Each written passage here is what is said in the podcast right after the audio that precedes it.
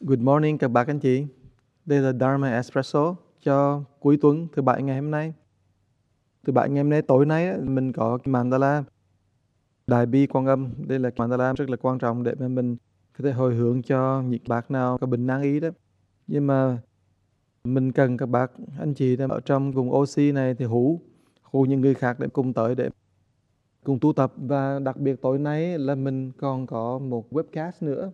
Thành trong lúc mà mình tu tập mandala thì ở khắp mọi nơi các bạn có thể tham gia bằng cách là các bạn liên hệ với là nhỏ của mình đó, để mà mình có thể lắng nghe được, có cái link để các bạn nghe webcast.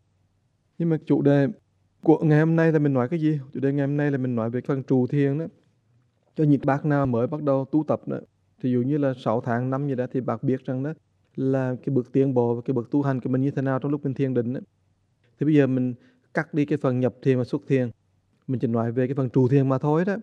Thì trụ thiền này đó, người gọi là mới bắt đầu và đi vào trong intermediate là cái phần, cái đoạn thứ nhì của những người tập thiền đó, thì các bạn nhớ giùm thầy những cái giai đoạn như sau. Thứ nhất, khi bạn ngồi đó, bạn ngồi thiền thì bạn phải làm sao phải đạt cho được thư giãn và bất động của thân xác của mình. Thư giãn bất động như thế nào? Là mình ngồi mà không có động đầy không có nhúc nhích gì trơn đó, mình đừng có cố ý động đầy nhúc nhích gì trơn cái câu hỏi đặt ra là lý do tại sao mình phải ngồi mà thư giãn bất động như thế? Là bởi vì mình ngồi bất động và mình không động đầy gì cả, mình thư giãn hoàn toàn thì mình mới nhẹ nhàng được. Thì lúc đó đó, lý do là mình sẽ làm như vậy là mình mới tạm dừng được sức mạnh của cái nghiệp lực. Vì cái nghiệp lực giống như cái xe mà nó chạy 100 mai một giờ đó, thành bây giờ mình phải giảm thiểu cái tốc độ đó đó, thì mình mới quay cái xe qua cái hướng khác được. Mình phải giảm thiểu cái mức độ của nghiệp lực. Thành ra đó, thường thường cái nghiệp lực nó dính liền ở trong cái thân xác của mình. Cho nên cái thân xác của mình là tạo nghiệp dữ cho nên mình phải làm sao cho nó ngừng lại, chậm lại. Cho nên mình phải chậm lại động tác của mình. Lúc mình ngồi đó, tất cả cơ bắp như nó từ từ nó giãn ra. Và affirmation, cái sự khẳng định của mình là tôi thư giãn và bất động. Và nhiều khi đó, mình có thể có một cái affirmation khác là mình, tôi tĩnh lặng vì con người của mình nó im vô cùng, nó lặng nó không có động đậy gì cả cho nên là mình phải ngồi làm sao mà đạt được cái chỗ thư giãn bất động mới được. Cho nếu mình không đạt được thư giãn bất động thì mình không thể nói được cái bước thứ hai là mình tu sao được. Bây giờ cái bước thứ hai là trong lúc mình thiền đấy thì mình phải đạt được sự vi tế của hơi thở.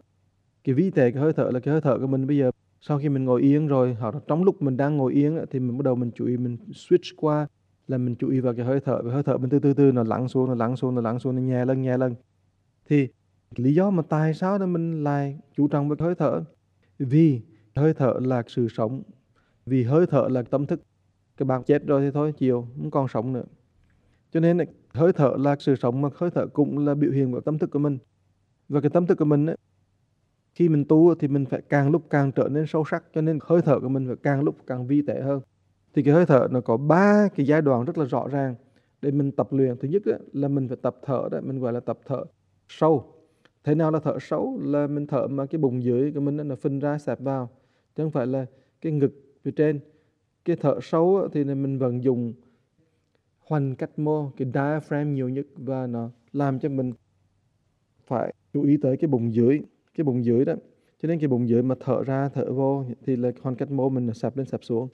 Thì mình đó là thở sâu. Thứ nhì đó là mình phải làm sao thở chậm. Thở chậm là gì? Là mình phải thở từ một phút, mình thở 15 hơi cho tới một phút. Mình còn 10 hơi 7 hơi 6 hơi 5 hơi 4 hơi thì bốn hơi thở trong một phút là consider to be thở chậm.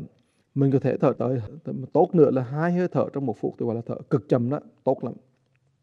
Và thế nào là thở vi tế? Mình thở vi tế là mình thở một hồi đó mà mình không còn chú ý tới cái thân thể nữa. Thân thể nó như là bất động luôn, nó không còn động đầy nữa. Và mình không thấy cái thân thể, không thấy cái thân thể nữa, cho nên mình gọi là cái thân thể nó biến mất. Thì vi tế là phải thở tới cái chỗ đó, thân nó biến mất luôn mà thân vẫn còn ngồi đó, mình vẫn biết nó còn đó nhưng mà nó không còn bother mình nữa. Tất cả cái năng lượng nó chạy trong người mình từ từ từ nó lắng xuống lắng xuống lắng xuống. Cho nên phải đạt tới cái hơi thở đó. Mình đạt tới cái đó thì affirmation của mình cái khẳng định mình là tôi tĩnh lặng. Cái sự tĩnh lặng này là thâm sâu vô cùng. Cho nên cái bước đầu là mình đạt tới sự thư giãn bất động nhưng bước thứ hai là mình phải đạt tới cho được đó là cái hơi thở nó rất là vi tế. Thì sau khi hơi thở vi tế rồi, thông thường đó, mình sẽ có rất nhiều cái, mình gọi là skillful means, những cái phương tiện để mà mình vượt ra khỏi cái hơi thở chứ còn không thì nhiều khi là bạc sẽ ngồi đó bạc thở vi tế cả đời bạc bạc không thể nào mà ra khỏi cái hơi thở được cả. Thì một cái phương thức trong thiền mà gọi là thiền bảo bác của mình đó, thì mình ra khỏi cái hơi thở bằng cách là mình trì chủ thì mình chú trọng vào sự chuyên chủ và trì chủ thì cái trì chủ này đó là đưa tới cái bước thứ ba là gọi là đạt tới cái sự lưu chuyển từ tài của dòng chủ thì cái dòng chủ của mình lúc đầu mình trì đó thì nó chạy chậm chậm từ từ như là cái vòi nước mình mở từng giọt từng giọt. Sau đó thì nó bắt đầu nó chạy nó miếng mật vô cùng, miếng mật là chạy liên tục không ngừng. Mình không cần chạy nhanh các bạn chạy nhanh và chậm đó là tác dụng của não. Nhưng mà mình sẽ trì chậm từ từ từ từ từ từ, nó, từ từ, nó sẽ máu lần nó sẽ máu lần nó chuyên chủ chuyên chủ chuyên chủ thì nó miếng mật miếng mật thì nó chạy một hồi đó, thì mình gọi là nó đưa tới cái chỗ là cái dòng chủ nó từ nó, từ tài nó. Mình cần để ý thì nó nó sẽ chạy rất là từ tài một mình nó. Và cuối cùng gọi nó sẽ trở thành là giống như cái tia sáng trong đầu của mình và vì là nó là tia sáng cho nên nó làm cho mình không còn ở trong hơi thở không còn ở trong cái thân xác nữa. Thì cái dòng chủ đó nó trở thành cái dòng giải thoát. Cho nên đó, lý do tại sao mà mình tri chủ đó? Vì cái dòng chủ bản thân nó là cái dòng giải thoát. Bản thân nó vượt ra khỏi thân xác của mình nó là ánh sáng. Cho nên nhiều khi các bạn nghĩ cái dòng chủ là tư tưởng là tưởng ấm như thật sự đó đấy. Tác dụng của dòng chủ đó hay là cái bản tánh của dòng chủ. Và cái tướng trạng cái bản tánh cái tướng trạng và cũng là cái sự biểu hiện của dòng chủ đó đó. Đều ra ngoài tưởng ấm. Nó gọi là dòng giải thoát. Và nó cũng là cái thánh cảnh, nó cũng là cái cửa ngõ cái pháp giới. Tại vì nhờ đó mà đi vào pháp giới được dòng chủ đó. Bây giờ đó, mình tới cái mức thứ ba đó là cái mức mà rất là quan trọng, cho nên mình cần phải affirm là mình cần phải nói, khẳng định là tôi là cái dòng giải thoát. Thì các bạn biết cái đó là một trong những cái điều rất là quan trọng là bởi vì đó, mình còn cái bước thứ tư, thứ năm nữa. Nhưng mà ngay tại cái chỗ đó đó, bạn mà thấy, bạn mà trì cái chủ đó mà ngồi yên lặng như vậy đó, nhưng bạn phải yên lặng mới được tại vì bạn ngồi mà chạy lung tung lung tung thì là bạn không có thể nào mà ngừng được nghiệp chướng của mình. Đó là bước thứ nhất, là cái ngừng cái nghiệp chướng của mình. Nếu bạn không có tĩnh lặng, thân xác, như bác chỉ vận dùng chuyện trì chủ thôi mà không chịu tĩnh lặng, thân xác đó, thì có thể là bác vừa làm ông thánh mà vừa làm ông quỷ, ông ma luôn. Tức là làm đủ thứ chuyện não đồng trời đất luôn. Thì cái thân nó không yên lặng được, không tĩnh lặng được. Đó, nếu mà cái hơi thở bác không có vi tế đấy tức là bác bác y rằng mình có thể trì chủ rất là uh, chuyên chủ miếng mật mà bác cái hơi thở bác không vi tế đó. Thì bác sẽ sống cuộc đời nó rất là rough cuộc đời của bác cuộc sống cách sống cái lối sống của bác nó rất là phàm tục. Hơi thở rất là phàm tục nó không thể nào cái lối sống của một bậc thành được cả. Cho nên mình phải kết hợp cả ba cái bước đó trong cái lúc mà mình tu mà gọi là tu ngồi tĩnh lặng.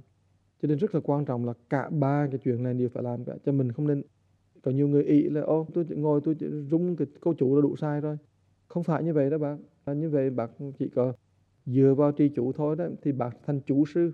Chủ sư của những người chủ sư, họ trì rất là mau, rất là giỏi và họ có thể điều khiển quỷ thần được nhưng mà họ lại không giải thoát được. Vì họ nghĩ là họ ở trong cái dòng giải thoát, trong cái dòng thánh nhưng mà thật sự không có thể nào được.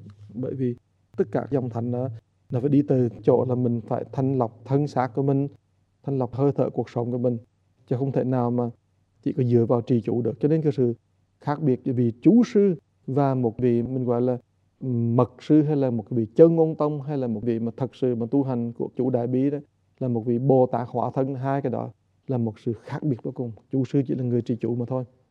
Cho nên khi mà nói như vậy rồi thì các bạn sẽ thấy rằng là chuyện tu tập thiền định của mình rất là cần đi từ chỗ đó, là mình đi từ chỗ rất là quan trọng, là ngồi cho thư giãn, thở cái thiệt vi tế, cải tạo cái nghiệp mình, cải tạo cái sức sống, cải tạo cách mình sinh hoạt cải tạo cách mình ăn nói, cải tạo cách mình biểu hiện cái tình thương. Mà cuối cùng cả mình đạt tới cái chữ như là mình siêu việt ra ngoài cuộc sống phàm tục mà đi vào trong cuộc sống của thánh hiền và đi thể nhập vào trong dòng giải thoát. Và đó là mình chưa tới câu thứ tư nữa là nhập lưu vong sợ làm sao là mình vào trong dòng giải thoát đó mà mình quên hết, siêu việt hết tất cả mọi thứ. Cảm ơn các bạn đã lắng nghe triết lý tu thiền phần mà trụ thiền rất là quan trọng ngày hôm nay cái phần này là còn dài là mình sẽ còn tiếp tục nữa, nhưng mà đại khái mình có ba bước tu là mình đã sung sướng vô cùng rồi. Và chúc các bạn một ngày vui sướng và tịnh.